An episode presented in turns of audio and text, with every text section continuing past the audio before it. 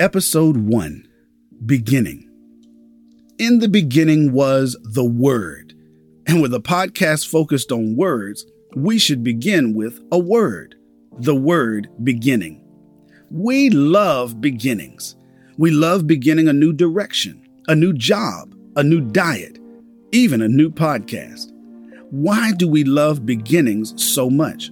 How can we make this beginning count and not just be another failed start?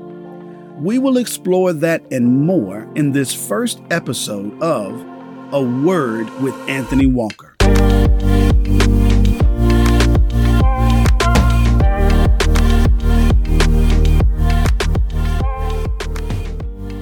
Beginning, noun. The point in time or space at which something starts. The most iconic phrase that begins a story other than once upon a time is in the beginning. And if you're a person of faith, it was followed by God created the heavens and the earth. Although that wasn't the absolute beginning. Now, there is one statement of the absolute beginning. Well, at least as far back as we can truly wrap our minds around comprehending, and that's in John chapter 1. While the other Gospels start off with some sort of genealogy, like Matthew, he begins with Christ's genealogy going through Abraham, John's origin goes all the way back to the very beginning. He says, In the beginning was the Word, and that word being Logos. Everything began with Jesus, literally the living Word. Everything we see, and even the things we don't see, were created by Word. So when we examine that the beginning that we read in Genesis chapter 1 was written by Moses, it wasn't the absolute beginning. There were elements that were already there the world, the void, chaos was already there. As one preacher said, before the beginning first began its beginning, God was there waiting on it. This is true even of our beginnings. When we start a journey or a project, there was a preface or a preliminary. The journey may appear to start with a first step, but it actually began with a conception. One had to believe that they could even embark on the journey before they took the first step. Then, after the idea is conceived, they must prepare their body or mind for the commitment of the journey. Kind of like a marathoner. They've had months of training long before they start running the marathon, long before they take the first step. When we start a project, that project had to be conceived in the mind. The idea took root in thought and began to grow branches of visions and imaginations of the project being active. All of this before the project is actually begun. The gardener must also first have his mind set on the fruit before he plants the first seed. He has to prepare his mind for the commitment of daily watering and tending to and observing each plant long before the plow touches the dirt. So as we dig into this thing called beginning, we find that there's usually something there before the beginning takes place. As a minister and leader, each year I'm faced with the challenge of the beginning of the next year while ending the current year. There are those that coast into the fall and drag into the winter as the weather cools and darkness arrives early. Then the string of holidays, Labor Day, Halloween, Thanksgiving, Black Friday, Christmas, and oh, here we are at another year. But then there are those who are in preparation for the new year. Think about it. You can arrive on January 1st prepare for January 1st, all on January 1st. Something must be in place and in preparation before the beginning. Why do we love beginnings? Perhaps it is the newness feeling, like that new car smell, There's no gas smell, no oil leaks, no scuff marks anywhere. There are no dirty carpets, no juice and ketchup stains. It looks good, but it will only be that good as long as it's never driven. You know that that new shoes smell, that fresh leather smell. There are no scuff marks, no creases, no stains. The sole isn't worn down on one side. But again, they will only ever look that good if they're never worn. Or what about the new year? The new year is like the starting line at the 100 yard dash. Everyone is the same. Me, you, and even Usain Bolt are all the same at the starting line. For so many people, that fresh start, that beginning is exciting. It's got new car and new shoe smell written all over it. It's like a blank sheet of paper. Uh oh, I've hit another crowd. That blank sheet of paper, lined or unlined, can be frightening. Some can just sit and stare at it. What do I say? What do I put down first? Now that beginning can be daunting. Let's not be disillusioned or dismayed. Remember, unless we're talking about the absolute beginning of our entire existence, there's a remnant of that which came before us, a residual that still has an effect on our life, perhaps even some chaos that cast a shadow on our beginning. The beginning of a relationship has some pieces of the previous relationships. The beginning of a new direction still has the dust and dirt from the last path you've walked. The beginning of a new job carries pieces of the previous job experiences you've had. The beginning of a child's life has traits, habits, looks, literal DNA of their parents, although this is the child's first experience in this world. But we want this beginning to count. You know how you start up the lawnmower or weed eater for the first time of the season? Even after you've primed it, the first couple of starts won't sustain anything. It will start and then sputter out. It takes a few starts even that start you thought would last, but stuttered after about 15 seconds. Then you get that cast of smoke and you hear the engine roar. Then it truly begins. The question is, how can we make this beginning count and keep running? Well, here are a few points that may help. Make a commitment to begin there are those that struggle with maintaining and those who struggle with finishing. But I'm talking to those who actually struggle with beginning, just getting started. I'm talking about those blank sheet of paper folk. Frightening to some, fantastic to others. And then if you're like me, sometimes you get both joy and the jitters. There are moments when I have things I'd love to start, and then those that I'm timid because starting is, well, daunting. I can remember starting my first garden. I had wrapped my mind around producing some produce.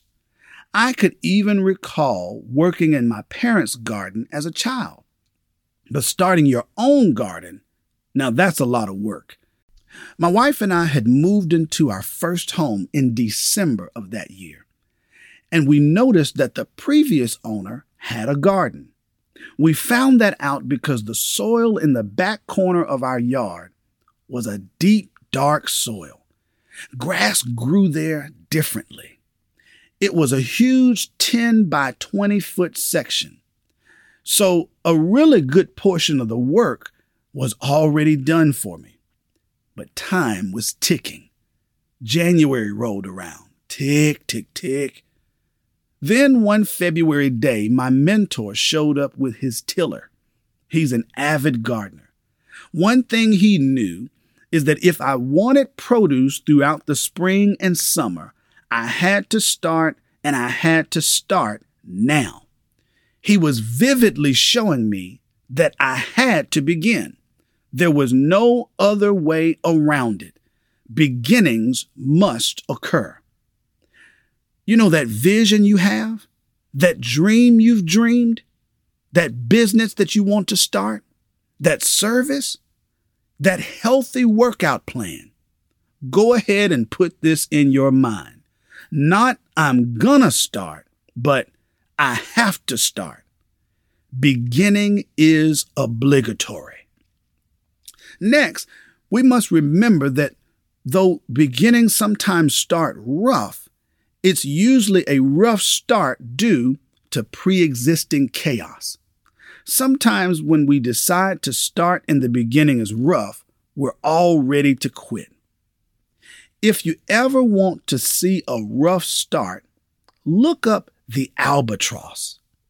It's a bird with one of the largest wingspans that does most of its flying at sea. Not only is the water choppy by the sea, but the wind is choppy and turbulent as well.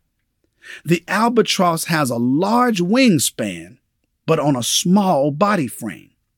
So it first has to start running to gain speed, then unfold its wings to pick up draft. All of this against choppy and turbulent winds. Occasionally, they have to slow down, fold up, and start all over again. But you know what? They make their flights. They already know based off the wind, sometimes, well, this is going to be a rough start. But that doesn't keep them from flying. Sometimes we have the insight to know, especially if you're beginning a new path, that this beginning is going against the grain and it's going to be a rough start. Don't let that keep you from flying. The albatross doesn't fly arbitrarily. It flies because of instinct and intent and inspiration. It is inspired to fly. When God began creating, the first thing he said was, Let there be light. Light illuminates. Light represents knowledge and inspiration and clarity. Perhaps your beginnings become stagnant or stale because they didn't start with real inspiration. Can you see it? When we turn on the lights, we see everything. We see what we're looking for. We see our way more clearly. We see the destination. We can sometimes see the plan in its entirety. Haven't you had that light bulb experience before? Recently, when the light pops in my head, I take out my phone and I begin jotting down what I see.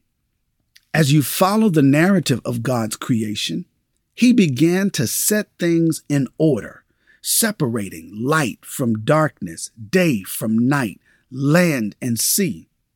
He's bringing order to chaos. I've mentioned that word several times chaos. Sometimes chaos is the drama of life. Sometimes chaos is simply the scattered ideas that you may have. You ever been to that restaurant that serves a little bit of everything? Chicken, burgers, tacos, seafood? Sometimes I wonder what is the direction of this place? Our ideas can be all over the place like that as well, and they often need refinement. Sometimes our direction needs more clarity. You can't go left and right at the same time. Sit down and write out the plan. Set in order the steps that are needed to bring it to fruition. God, in His infinite power, could have done all of this in one huge step. World began. But he systematically set things in order. We should learn from this beginning. As we continue to shift in our thinking on beginning, don't focus just on the goal, but focus on the next step. You've heard the phrase, How do you eat an elephant? One bite at a time. But hear clearly, one bite at a time. Don't think, oh, I've got this whole elephant left to eat. It's more, I've got one more bite today. If you get a chance, talk to a marathoner, not just a person who's run a marathon or two, but talk to someone who's run several marathons. Ask them about their marathons. They can tell you down to the mile marker. Why? Because they often think about the marathon by marks, not the whole 26.2 miles. They run and they think, I'll run for the next few miles. I'll run to the end of this road. I'll keep going until I meet this particular mark. See, as they train, they know their bodies. They know that they can run for a consistent seven miles nonstop before they have to change pace. They know the point at which they hit the runner's high. They know the point that they hit the wall. They know each mile. So break down that goal into bite sized pieces and focus on the next bite. Break down that journey down to mile markers so you're not so overwhelmed at the starting line. And for those of you who suffer from analysis paralysis, those who dart at the sight of a blank sheet of paper, those who may be struck with the perfectionism bug, here's a word for you. Don't think perfection, think progress. As a kid, I was surrounded by my talented family. I have relatives that can sing, some are artists. I even have a couple of those jack of all trade uncles. As I explored myself, I recognized I shared some talents too. Sometimes I would sit down to draw and I would have a complete breakdown. I mean, tears and everything. Why? Well, because as a young and unrefined and untrained artist, I was thinking about drawing a perfect drawing from the beginning. I didn't understand that you start out with a rough draft and refine it along the way. So, what I would do is I would start drawing, and about two minutes into the drawing, I've messed up. And so I would try to erase, but then after trying to erase cleanly, I would still see some of the residue. So I grab a new sheet of paper. Then I would start again. And a minute in, I've messed up again. And you know what? Let me just get a new sheet of paper. And then I would start a new sheet of paper, new sheet of paper, new sheet of paper. It was like a computer error. I was trying to produce perfection straight out of the gate. After continuing to get better as an artist, one of my college professors understood this characteristic. He used it to help us. He would require us to create 15 to 30 rough drafts of an image before we could begin the final product. And we couldn't throw away any of the rough drafts because they were a part of the assignment. He didn't want to even see the final project until he saw that we had rough drafts. This is why stores and businesses have soft openings. They recognize that the beginnings may be a little rough. Sometimes we quit our New Year's resolutions because in week one, something goes wrong. Perhaps Start your rough drafts in December and keep making progress. Even if you fail once or twice or 10 times out of the gate, keep on going. You know that grease cutting cleaner, Formula 409? It's called Formula 409 for a reason because 408 times the formulas that they had concocted didn't meet the standards that they had set. But on Formula 409, they got it right. And while I'm on that note, you don't always have to start or have a beginning on January 1st, or Monday, or your birthday. You can start today. Keep in mind that even within this new beginning, take time to pause after you've had a resounding start. Even God, after creating the world, rested. He didn't quit in this world. He rested. And I know, I know the Bible scholars listening will say that the flood was a type of reset. You too may have to rest or reset. You may need a recalibration, a rebranding, a rethinking, but keep progress on the mind. This very podcast is a beginning for me. When I was younger, my mentor, who is a minister, would give the church a theme, a word for each year. The word became a lens through which the church would operate throughout that year. And for some reason, that resonated in a special place with me.